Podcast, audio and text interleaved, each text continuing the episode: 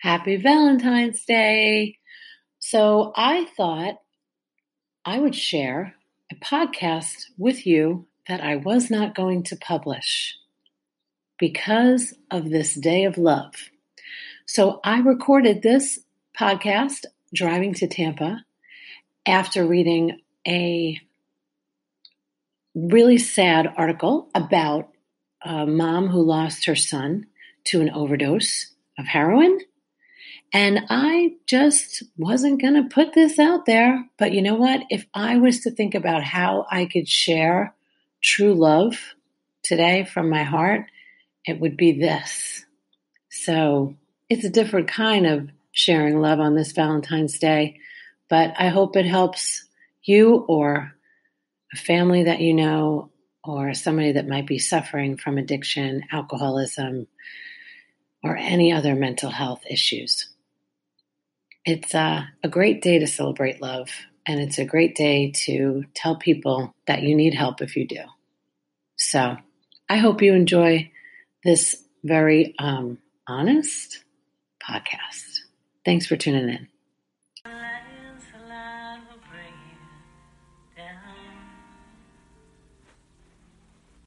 Thanks so much for joining the podcast today.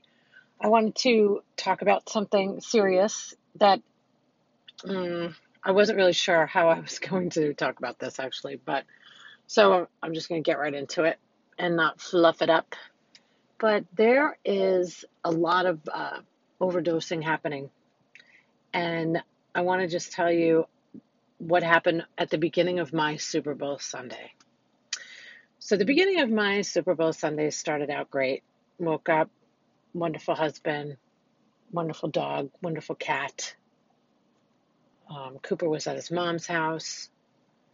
So it was a quiet morning and we were having coffee. And then he went, oh, and then Charlie Brown rolled around in raccoon poop. So that's important. I feel like you should know that.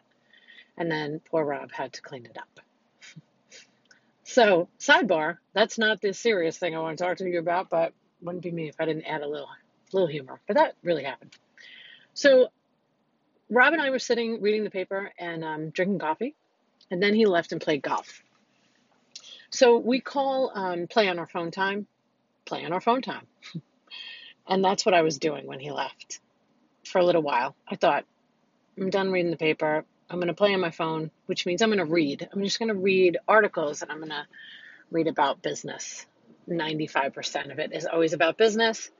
And um, I was on Facebook and I saw somebody post an article about a mom that had just lost her 19 year old son to an overdose, um, a heroin overdose. And and she wrote this candid, very candid letter about it. And I read it, and I can't even tell you, like, I was sobbing sobbing. You know, when you go into that ugly cry and you can't stop? Well, that's what was happening. I was doing the ugly cry. So I couldn't get away from it either. Like I I there was one part of this horrific story.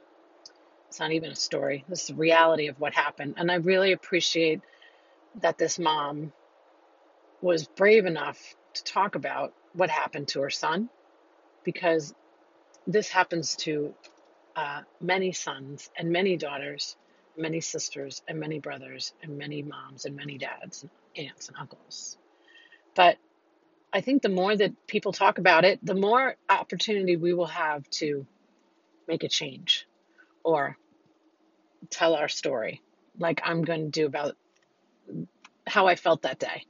So, what happened, which is very common for me, is I went down the rabbit hole and I looked up this mom on Facebook and I looked at the memorial pictures and the video and I listened to his favorite songs.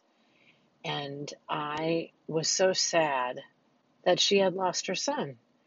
Um, she, it was obvious through reading about this family that she had remarried and had a young child, a young young son, along with her 19 year old that idolized this 19 year old boy.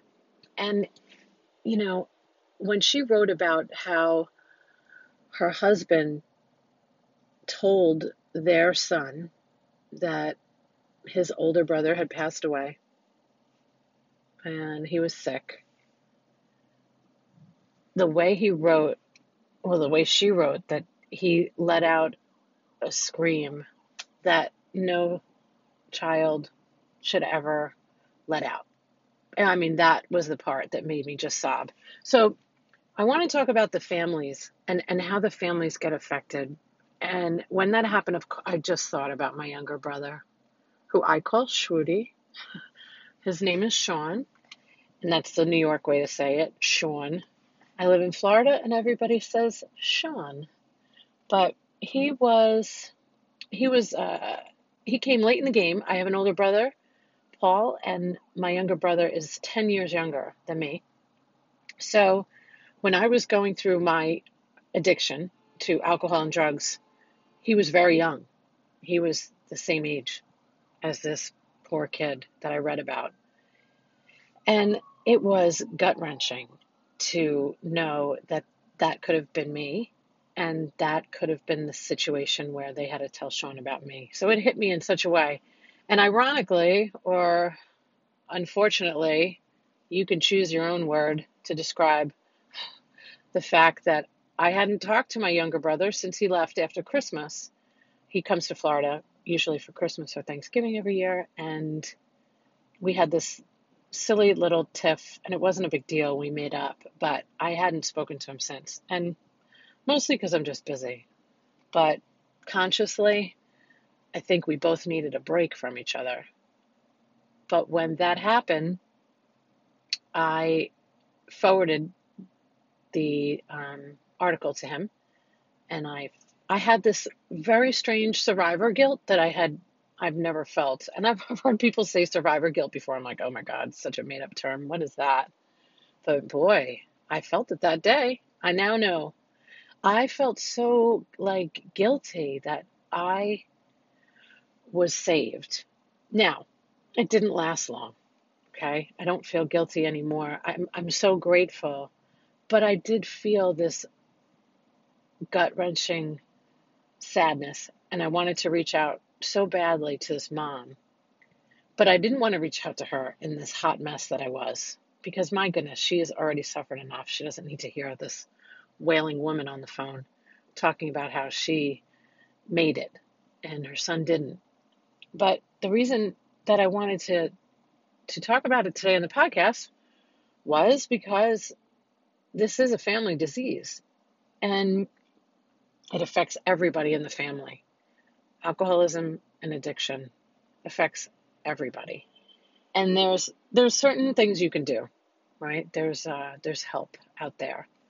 And I want to get to that in a minute, but I don't want to I don't even want to make it sound like this did not affect me in such a big way. But there's there's hardly any way to translate that to you as I'm recording this podcast. But as I'm driving to Tampa recording this podcast, and if you want to hear more about my story, I already covered that. The first episode that I did for 2019 was about um, my freedom from depression and addiction and alcoholism. I've been sober 24 years, going on 25 soon. It's a big year for me and it's a, a great time to reflect. I've been doing a lot of reflecting really since I um, celebrated 20 years. And I I think so much more about the people that I affected versus me and how it affected my life. Because the interesting thing about myself when I got sober was I was blaming situations and people for why I drank and there is nobody to blame. That's a great thing about being accountable and doing work on yourself is that you realize there's nobody to blame but yourself. And you take ownership and accountability, and it's a, a fantastic way of life. But that did not come easy. So if you want to listen to that, I would suggest you go back and listen to the story because this child that overdosed on heroin had struggled. And of course, opioids was involved. And then it leads to heroin because it becomes very difficult to continue getting prescriptions, I assume, for opioids, or maybe it was expensive. I don't know the exact details, but I've heard this so much that when you can't get the opioids, you just go to heroin, and then, like, my God, they just die. And uh, and it's it happens so much that I just can't even I can't even believe I was so blessed to be saved from that. So getting getting sober at 21 years old isn't the norm, right? You don't turn legal and get sober. I was already horrifically addicted to a lot of substances. Heroin was the only one I, I did not do because I was afraid of needles. And I just, whatever, I don't have any other reasons. But I watched people, I watched a girl that I knew overdose um, when I lived in Michigan. I didn't really live there. I kind of floated through Michigan. I was I was in a blackout living in Michigan. That is true.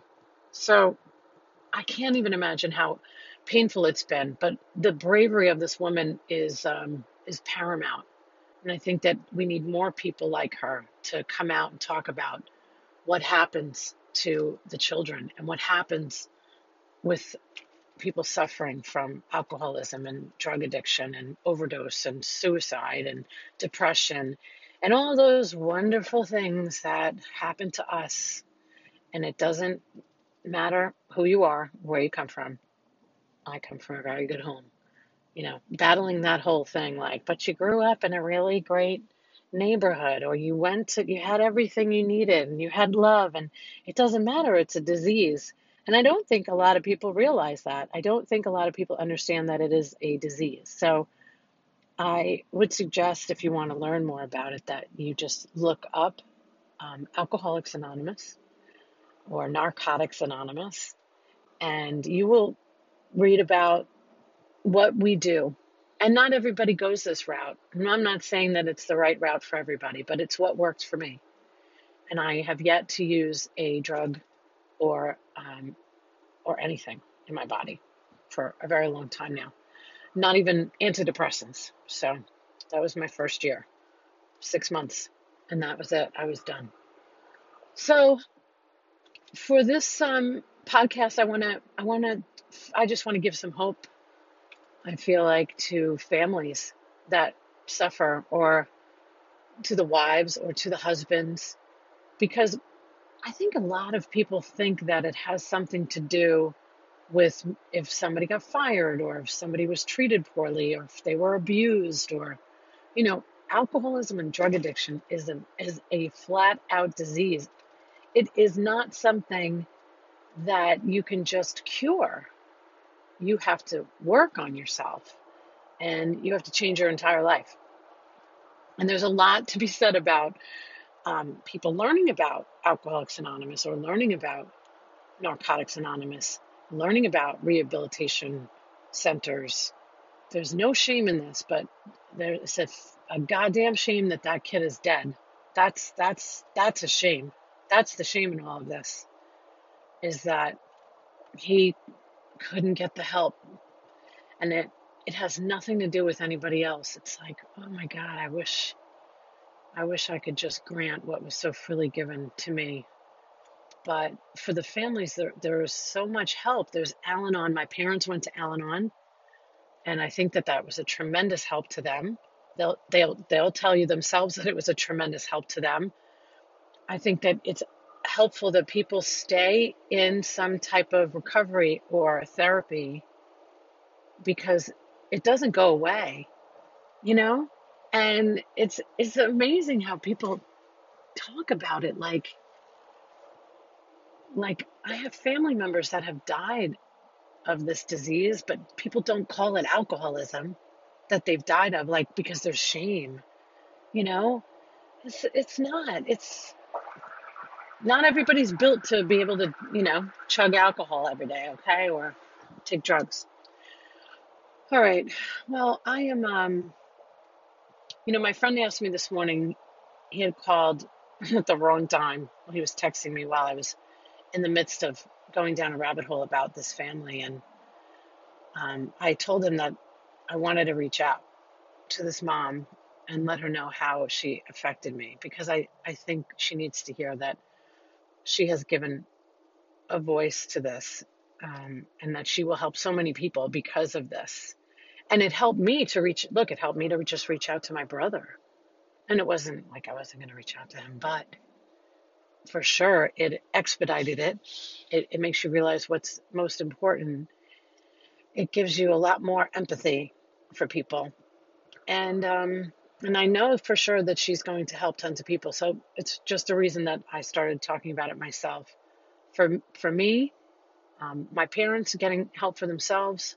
My brothers did not, but my brothers were affected by this disease for sure because I was the middle child and I was the sick one, and um, and that must have been really really hard. So I made amends to everybody in my family, but I think there's certainly an opportunity to do it again to because I don't think you really even realize how much you affect the family until you hear a story like this and reading those words about this child that was wailing because he lost his brother, somebody he idolized and looked up to. I can't imagine what that would have been like for my brother or either one of my brothers, but especially my younger brother, um, who I'm very close to, and my parents because I know that they thought I was going to be dead a million times. They were waiting for the phone call. And as my mom says, people were lighting up the churches with candles, praying for me. And uh, it certainly worked, along with a lot of other active methods of getting sober, fixing my life. It wasn't just me, it was a whole team, and it was my family's support and love for sure.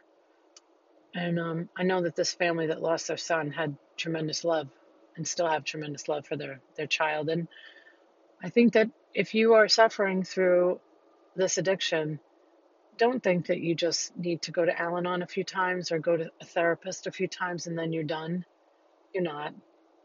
You know, you got to work on yourself. You got to learn how to take care of yourself. When I was sober for a, quite a while, I started dating an active alcoholic and I tried to get him sober. Uh, that didn't work. and I here I was, you know, somebody who is knowledgeable about the program. Doesn't mean that I was healthy. Okay? It takes a long, long time to really, really take a long, hard look at yourself. And um, yeah, I really think that people need to, start talking about this and start getting help and start supporting people instead of shaming them uh, it has nothing to do with you not having willpower, uh, discipline, because I think I'm one of the most disciplined people in the world, but I couldn't stop drinking. I couldn't stop doing drugs for years, and I was destroying my whole family. And um, and it's and there's so many bottoms. when he reaches his bottom, then it will work. Well, it, don't be surprised if jail's not the bottom don't be surprised if the divorce isn't the bottom. Don't be surprised if when your child steals from you isn't the bottom, because there's a lot of bottoms. I, I, I mean, I, I can't even list how many bottoms I had before I realized I was sick and tired and I couldn't do this anymore. So, for the family that lost their son, and for anybody that has lost a child, I am sending you love and hope. And there is hope. So, just know that you can't fix them. My mom and dad couldn't fix me. It wasn't until everybody turned their back on me that I was able to get the help that I needed. And um and it has to come from another place. If you're thinking about fixing your husband or your significant other and you don't understand why they wouldn't stop drinking because you're such a great person, has nothing to do with you and everything to do with the addiction of alcoholism, drug addiction. So get educated, you know, look it up. Alcoholism is a disease, drug addiction is a disease. There's the reason why people are dropping like flies from uh, overdosing and suicide, and um, it's not pretty. So this isn't, you know, fun for me to talk about, that's for sure. But I know that I would have loved to hear this message, to know that I wasn't alone. So you're not alone, and uh, there's help out there. So look it up. This there's a disease. There's a great chapter in the big book of Alcoholics Anonymous uh, to wives, and you could apply that to husbands, to moms, to dads, to sons, to daughters. Doesn't matter. Um, I went to Al-Anon when I was sober, when I was dating this uh, active alcoholic, and saved my life. Saved me from marrying him. That's what it did. And I realized it wasn't about him; it was about me, and uh, all that great codependency that comes along with Oh, so many issues. But anyway, I hope that you got at least a little piece of value out of this. I am here if you ever need to speak about this, if this will help you or a family member. Uh, you can reach out. Just Google the Dr. Whisperer. Every piece of information of how to contact me is there. And um, someone was there to help me. So, how selfish it would be if I wasn't there to help somebody else. Thanks for tuning in. And I hope if you are suffering or know somebody that's suffering, you will get them the help they need or get some help yourself. There's no shame in it. There's only shame in not doing anything about it. I would love it if I never had to read another story about somebody overdosing and the pain that the family suffered through. Thanks for tuning in.